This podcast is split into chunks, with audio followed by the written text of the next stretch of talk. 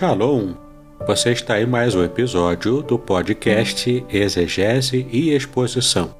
Exegese on demand para você. Aqui é o Davidson Pignon, sou mestre em Ciências da Religião, pastor congregacional, professor de exegese bíblica no seminário e também publisher editorial. Para mim é um grande prazer ter você acompanhando os episódios que lanço todas as semanas neste programa. E aproveitando que você gosta de estudar a Bíblia com bastante profundidade, siga-me nas redes sociais e também conheça todo o material gratuito que eu tenho apresentado para o seu próprio estudo e aprimoramento bíblico.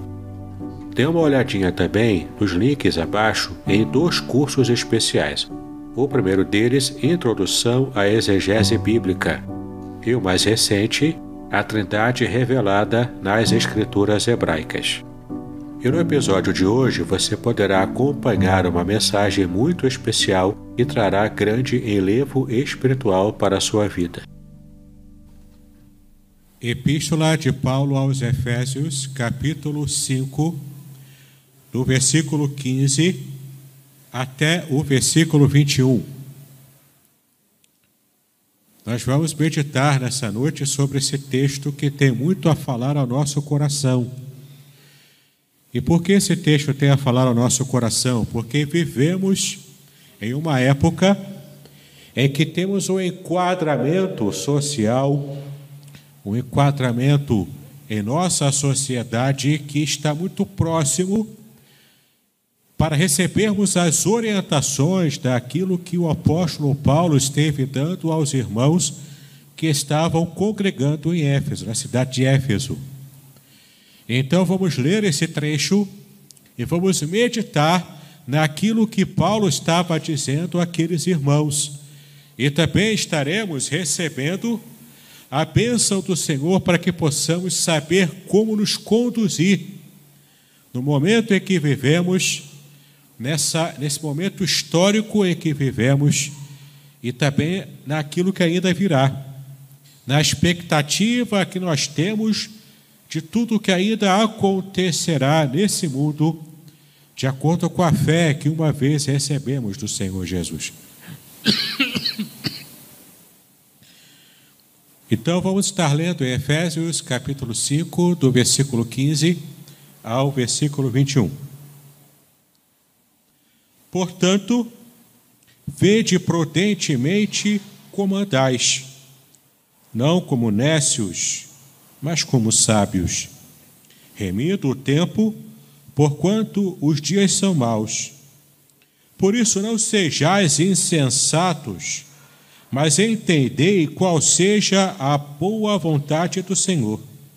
E não vos embriagueis com o vinho em que há dissolução, mas enchei-vos do Espírito, falando entre vós com salmos e hinos e cânticos espirituais, cantando e salmodiando ao Senhor no vosso coração, dando sempre graças por tudo a nosso Deus e Pai, em nome de nosso Senhor Jesus Cristo, sujeitando-vos uns aos outros no temor de Deus. Queridos, Paulo estava se referindo aqui a uma igreja que estava vivendo em constante empate espiritual. Por que, que isso estava acontecendo? Éfeso era uma cidade extremamente pagã, rica, cosmopolita, uma cidade que tinha todo o cabedal de, de, de vida boa, de vida tranquila, porque era uma cidade que estava bastante bastante preparada pelo império, ela estava no seu auge nesse período.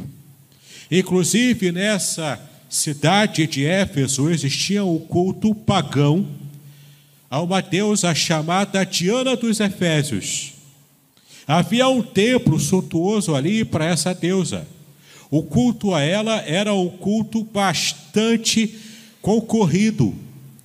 E naquela cidade, no coração do paganismo greco-romano, naquele coração do paganismo estava plantada a igreja de Cristo, cujo pastor era Timóteo, que era ainda jovem, que para a cultura da época era uma situação complicada, porque as pessoas costumavam a dar mais atenção aos anciãos, aqueles que já tinham uma idade avançada.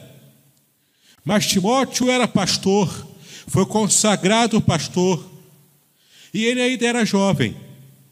De modo que Paulo fala para ele na sua epístola a Timóteo, na epístola pastoral, Paulo fala: ninguém despreze a tua mocidade, mas seja o exemplo dos fiéis. No seu ato pastoral, as pessoas vão seguir a sua liderança, a sua autoridade, pelo seu estilo de vida, e não apenas pela experiência acumulada ao longo dos anos que ainda virão para você. Mas é interessante que Paulo aqui se refere a essa igreja que tinha um pastor jovem que estava plantada numa cidade extremamente pagã, extremamente hostil à mensagem do Evangelho. E temos então uma igreja que precisava ter uma postura diante dessa situação complicada. Temos uma igreja aqui que precisava estar se despertando espiritualmente. Não uma igreja que estava deitada eternamente em berço esplêndido de sua tradição, dos seus costumes, mas uma igreja que estava agora sendo conclamada pelo apóstolo. Como diz aqui no versículo 14, ele está citando aqui um texto, um adágio antigo. Ele está recitando esse adágio, ele diz: Desperta, ó tu que dormes, Levanta-te de entre os mortos e Cristo te esclarecerá.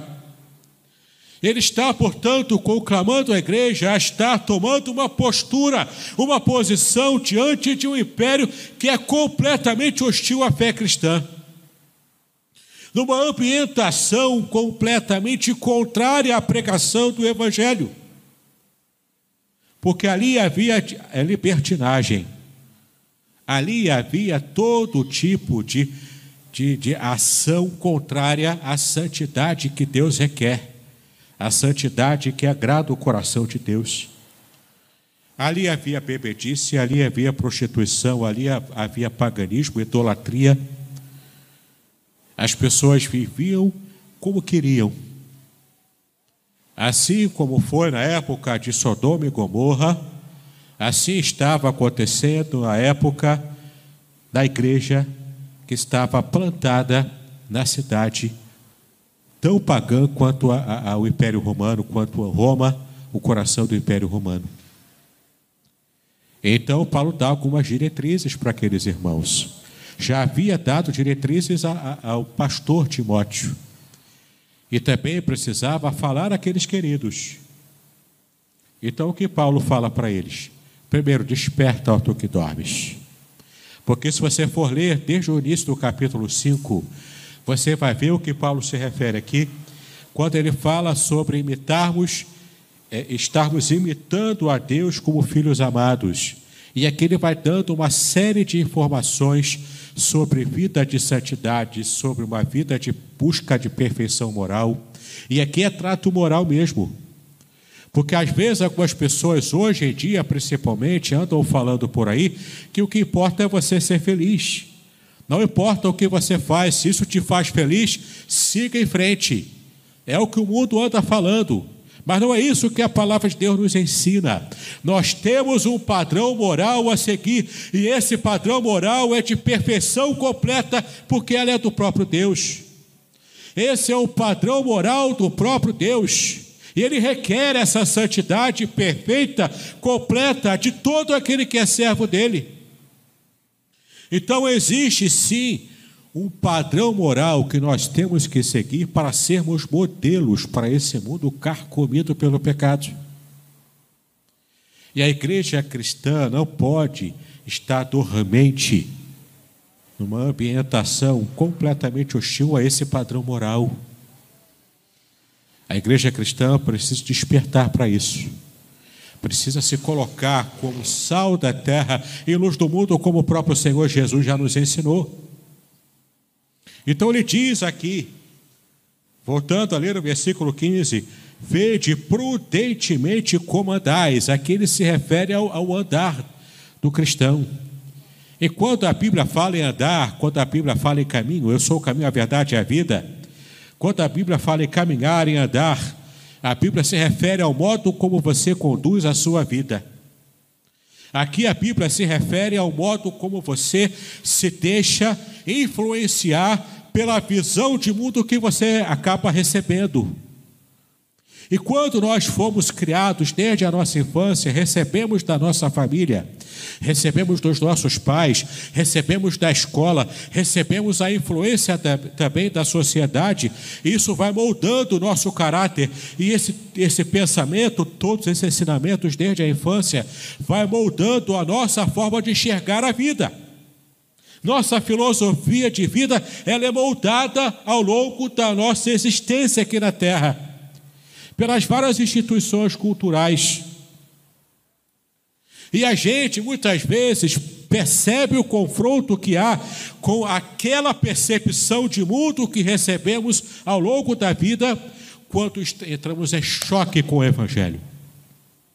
O Evangelho nos choca, porque ele nos mostra um padrão de vida diferente daquele que estávamos acostumados desde a infância.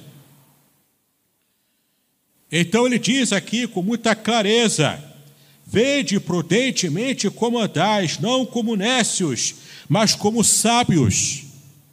Nécio aqui, nécio é uma palavra latina que significa aquele que não conhece, aquele que, que é plenamente ignorante. Ignorante aqui no sentido de não conhecer, não é ignorante de ser violento ou algo assim, é ignorante de não conhecer, de não saber.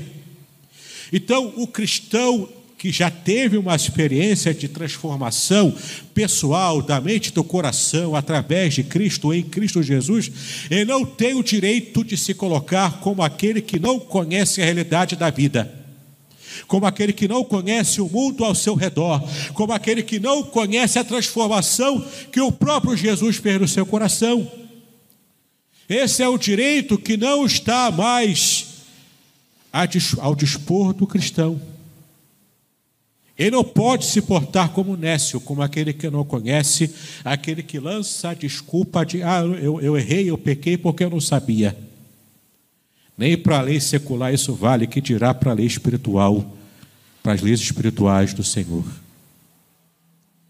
Não podemos nos portar como nécios, mas como sábios, diante desse mundo caído, porque a, a nossa, o nosso compromisso é muito grande diante desse mundo.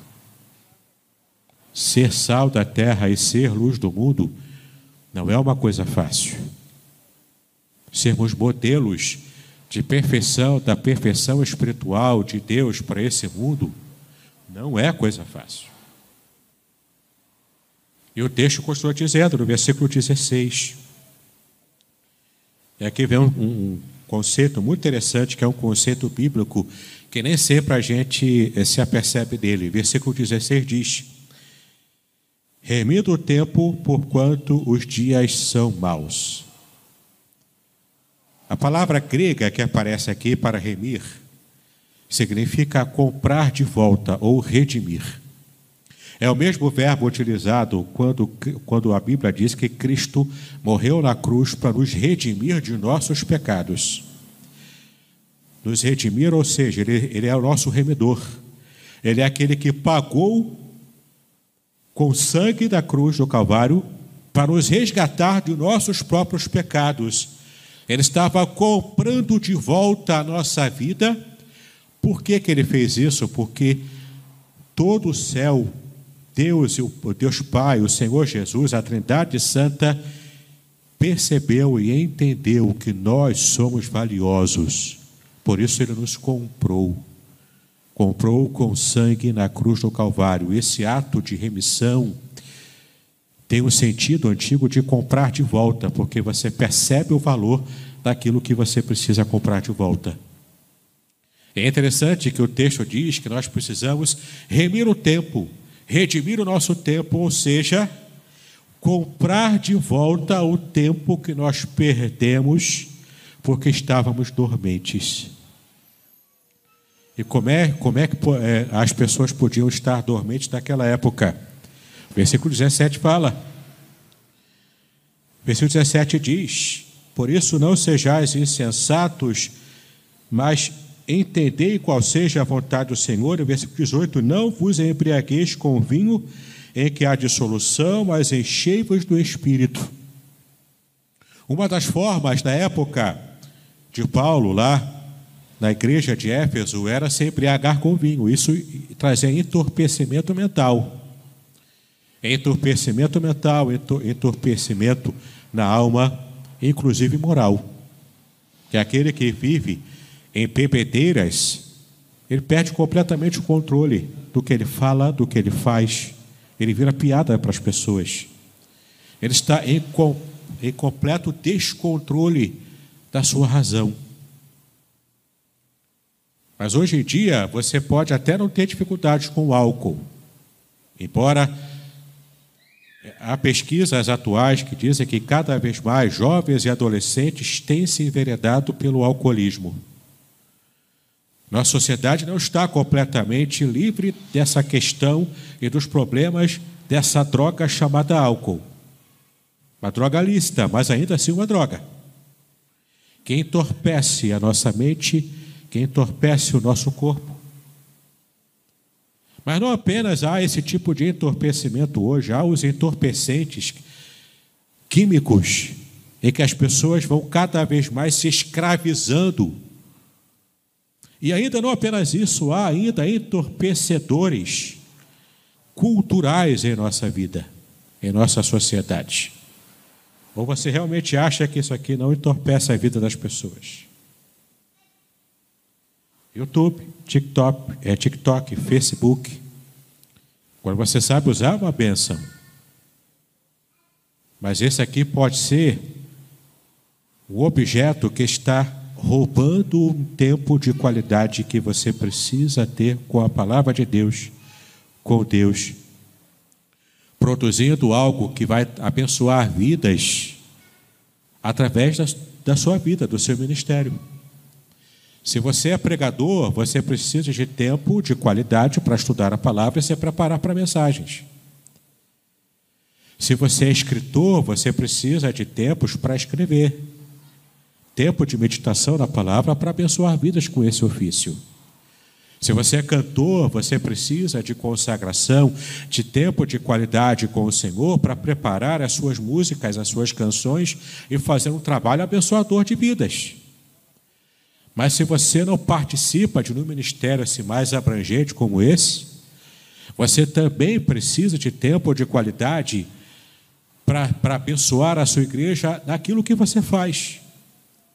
E não apenas no trabalho eclesiástico, mas também você precisa de tempo de qualidade, no mínimo para ser espelho para as pessoas que convivem com você. Então temos que redimir o nosso tempo. Temos que comprar de volta o tempo que nós estamos subaproveitando e aproveitar melhor o tempo que recebemos de Deus para estarmos cumprindo o nosso papel de fazermos a diferença na vida de muitas pessoas. Remindo, portanto, o tempo, por quê? Porque os dias são maus, os dias são difíceis. Aqui Paulo estava se referindo à época na igreja do primeiro século em Éfeso, que estava lidando com uma sociedade eminentemente pagã, que tinha lá os seus, os seus modos de ter preconceito, perseguição e às vezes até chegava à morte, tortura e morte. Queridos, quando percebemos o tempo que vivemos hoje, não é tão, tão diferente assim daquela época. Aliás, os dias maus que Paulo se refere aqui já começou desde o primeiro século e não parou de ser dia mau para aquele que realmente serve ao Senhor até hoje, em pleno século, é, século 21. Com períodos de refresco, períodos de maior dificuldade, Mas qualquer um que conhece um pouco de história da igreja cristã sabe o quanto a igreja de Cristo enfrentou problemas e perseguições ao longo da história. Temos aqui o pastor Hidauro, que é mestre em história da igreja. É só você perguntar a ele.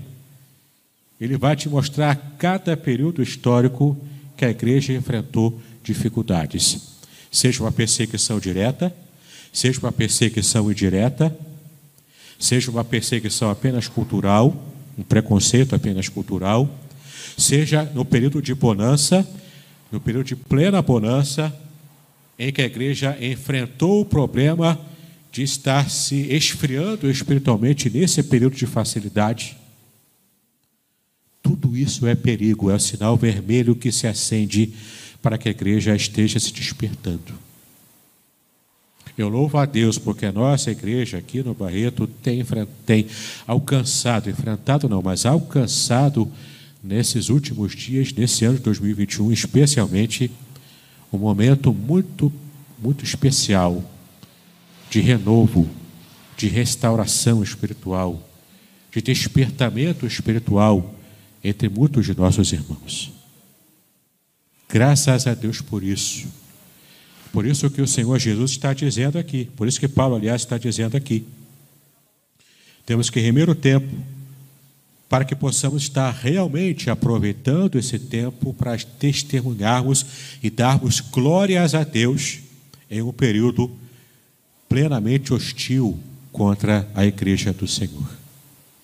Versículo 19 diz: Falando entre vós em salmos e hinos e cânticos espirituais, cantando e salmodiando ao Senhor no vosso coração, dando sempre graças por tudo a nosso Deus e Pai, em nome de nosso Senhor Jesus Cristo, sujeitando-vos uns aos outros no temor de Deus.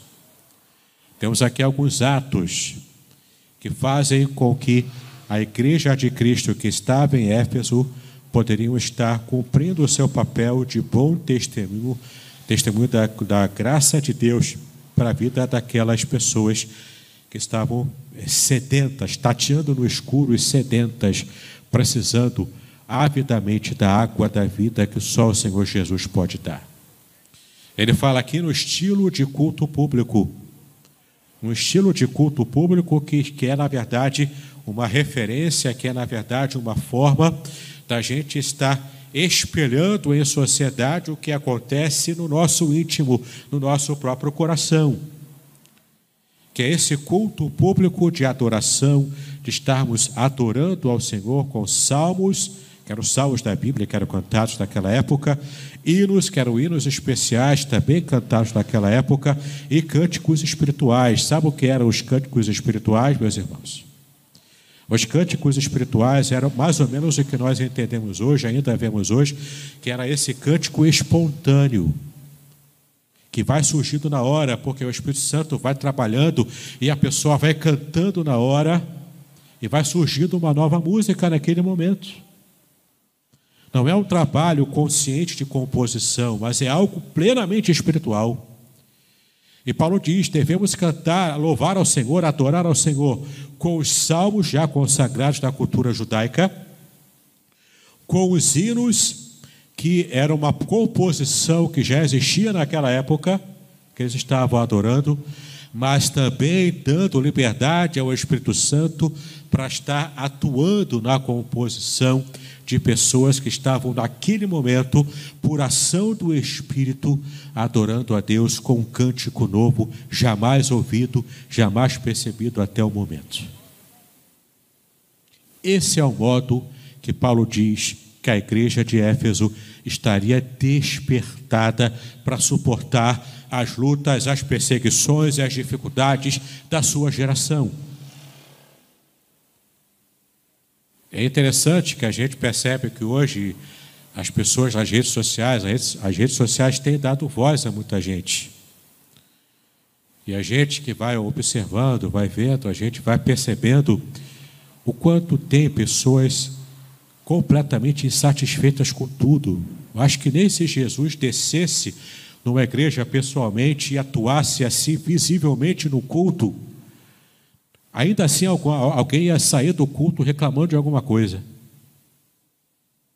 Tal é o sentimento de insatisfação. Não vem do Espírito Santo esse sentimento de crítica contra o mínimo detalhe do que acontece no culto, por exemplo. Não vem do Espírito Santo, isso é a produção cultural que o diabo tem trabalhado no coração de muita gente. Então a gente vai percebendo que muitas vezes tem faltado na minha vida na vida de muitos essa atitude de estarmos sempre adorando ao Senhor com salmos, hinos e mesmo cânticos espirituais espontâneos surgidos na hora. Aqueles que têm dificuldade com isso é porque não têm recebido de verdade um direcionamento espiritual para ter essa atitude na sua vida. O versículo continua dando sempre graças por tudo ao nosso Deus e Pai. Por tudo. Aqui é difícil, para mim é difícil. As pessoas acham que eu não que eu não murmuro por nada. Murmuro sim. Deus sabe o quanto, e Deus sabe o quanto eu luto para não murmurar. É natural do ser humano murmurar, gente. Não devia ser coração do cristão tem que ser um coração grato por tudo. Então, vai ser fácil para alguns, vai ser difícil para outros, mas aqui é uma atitude consciente de quem está despertado espiritualmente, para ter um coração grato a Deus por tudo, inclusive perseguições, inclusive situações que vão desagradar o seu coração. Mas essa é a atitude que Deus requer da gente. Dando sempre, portanto, graças a tudo a nosso Deus e Pai, em nome de nosso Senhor Jesus Cristo. E aqui vem o versículo 21, arrematando essa perícope. E talvez colocando aquela pedrinha no sapato de muitos. Sujeitando-vos uns aos outros no exercício da mutualidade cristã, o texto que Paulo se refere aqui nesse versículo não diz sujeitando-vos aos seus pastores, embora isso seja, claro, óbvio. Mas o texto não diz sujeitando ao seu pastor, Timóteo, sujeitando ao bispo, ao presidente da denominação, sujeitando aquele pastor famosinho da internet sujeitando aquele pastor que fala, fala, fala na televisão. Sujeitando-vos é, sujeitando uns aos outros. Eu vou me sujeitar ao meu irmão que está do meu lado. Aqui não, não está em jogo o cargo de ninguém. É cristão? Essa sujeição ela acontece mutuamente, sujeitando-vos uns aos outros é horizontal. A única suje, é, sujeição vertical na igreja é de Deus, de Cristo, para todos os irmãos. E a, suje, a sujeição é horizontal para todos nós que fazemos parte do corpo de Cristo. Isso quer dizer que devemos estar prestando nossa solidariedade, nossa obediência, nosso compromisso uns com os outros, cada qual na sua função, cada qual no seu modo de agir na igreja, naquilo que o Senhor o colocou, mas é papel nosso estarmos nos sujeitando uns aos outros no amor de Cristo. Por isso que eu falei que era uma pedrinha no sapato para alguns. Porque aqui vai mexer com o ego. Aqui vai mexer com o modo como você próprio se, se enxerga dentro do corpo de Cristo. Quem sabe, alguns sofismas precisam ser resolvidos agora, para que essa sujeição mútua possa ser uma realidade. Eu quero fechar essa mensagem voltando lá no texto que lemos no começo. No começo do culto, Romanos capítulo 12, versículos 1 e 2 eu vou fechar essa mensagem resgatando esses dois versículos que nós lemos no começo. E vocês vão ver como esses dois versículos se encaixam perfeitamente naquilo que Paulo falou para Éfeso, ele também está falando aqui aos romanos, que era também o coração do império, império pagão, anticristão. E esse mesmo conselho que Paulo dá aqui aos romanos, ele está em plena consonância com o conselho que ele deu aos efésios. Rogo-vos, pois, irmãos, pela compaixão de Deus, que façais algumas coisas. O que ele diz aqui? Primeiro, apresenteis os vossos corpos em sacrifício vivo. Aqui a palavra em grego é latreia, que significa sacrifício, fazendo uma referência aos sacrifícios mortos de animais do Antigo Testamento. O animal era completamente comprometido no momento do sacrifício. Ele era morto. Não havia nenhuma parte do animal que estava longe, que estava fora desse comprometimento. Ele era completamente comprometido. Mas o nosso sacrifício não é, não é morto, ele é vivo. Ele é vivo porque nós não morremos. Na verdade, nós eh, resgatamos a nossa vida em Cristo. Mas o ato de comprometimento completo e total é o mesmo. Então, eu rogo-vos a vocês, irmãos romanos, que apresenteis os vossos corpos em sacrifício vivo, santo, santo, separado. É um sacrifício você ter uma vida santa. Isso quer dizer que você vai deixar de frequentar certos ambientes. Isso quer dizer que você vai deixar de ter certas atitudes na sua vida ao longo do seu dia. Isso quer dizer viver a vida santa como Deus quer, que você não pode dizer que é cristão, que serve ao Senhor, tendo as mesmas atitudes, peca, é, atitudes pecaminosas, atitudes carnais que você sempre teve ao longo da sua vida.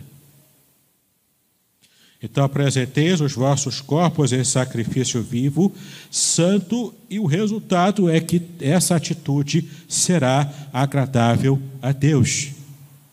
Esse sacrifício vivo e santo se tornará agradável a Deus se você conseguir vencer esse tipo de embate na sua vida, na sua mente, no seu coração.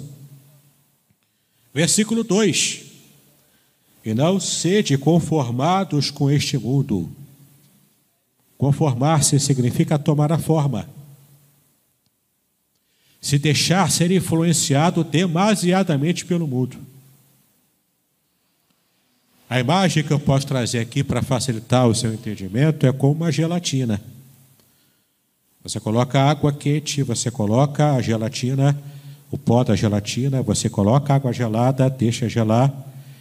E na forma que você usar para gelatina é o, o formato que a gelatina vai ficar.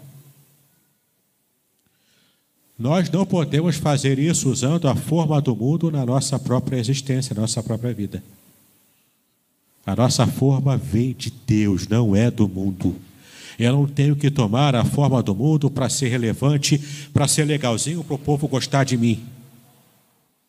Para o mundo me aplaudir. Se o mundo me aplaude, se o mundo me aplaude, eu estou desagradando a Deus. E antes me importa agradar a Deus do que aos homens.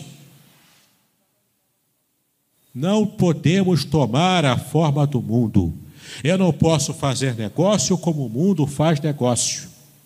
Eu não posso atuar na sala de aula como o mudano faz. A minha vida tem que ser diferente. Eu sou luz do Evangelho para esse mundo em trevas. Então eu não posso tomar a forma do mundo. Eu não posso me conformar com este mundo mas sede o que? Transformados pela renovação do vosso entendimento. Visão de mundo modificada, transformada, restaurada pelo poder do Evangelho. Sede transformados no seu entendimento.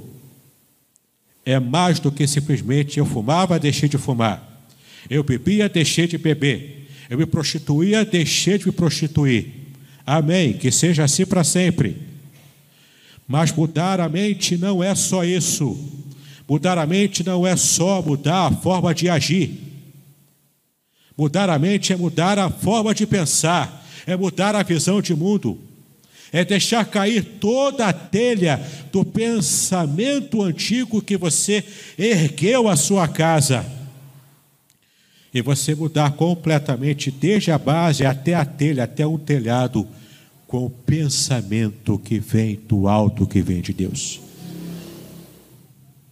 E então, para que experimenteis o quê? O que, que eu vou experimentar na minha vida?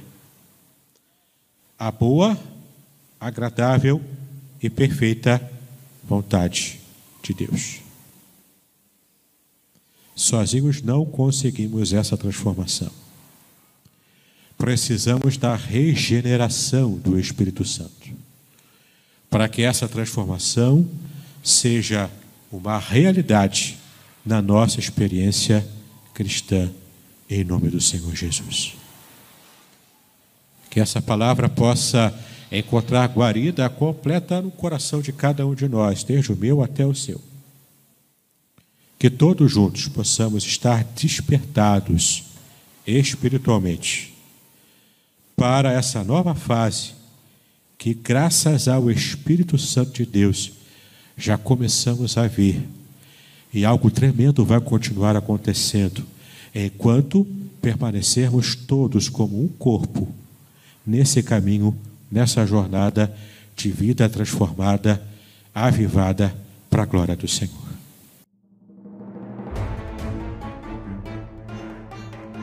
Muito bem, agora o que eu gostaria de ver é a sua participação. Entre em contato comigo, compartilhe a sua experiência comigo e quem sabe até se você enviar em formato de áudio, eu possa aproveitar a sua experiência para apresentar no próximo episódio do podcast Exegese e Exposição.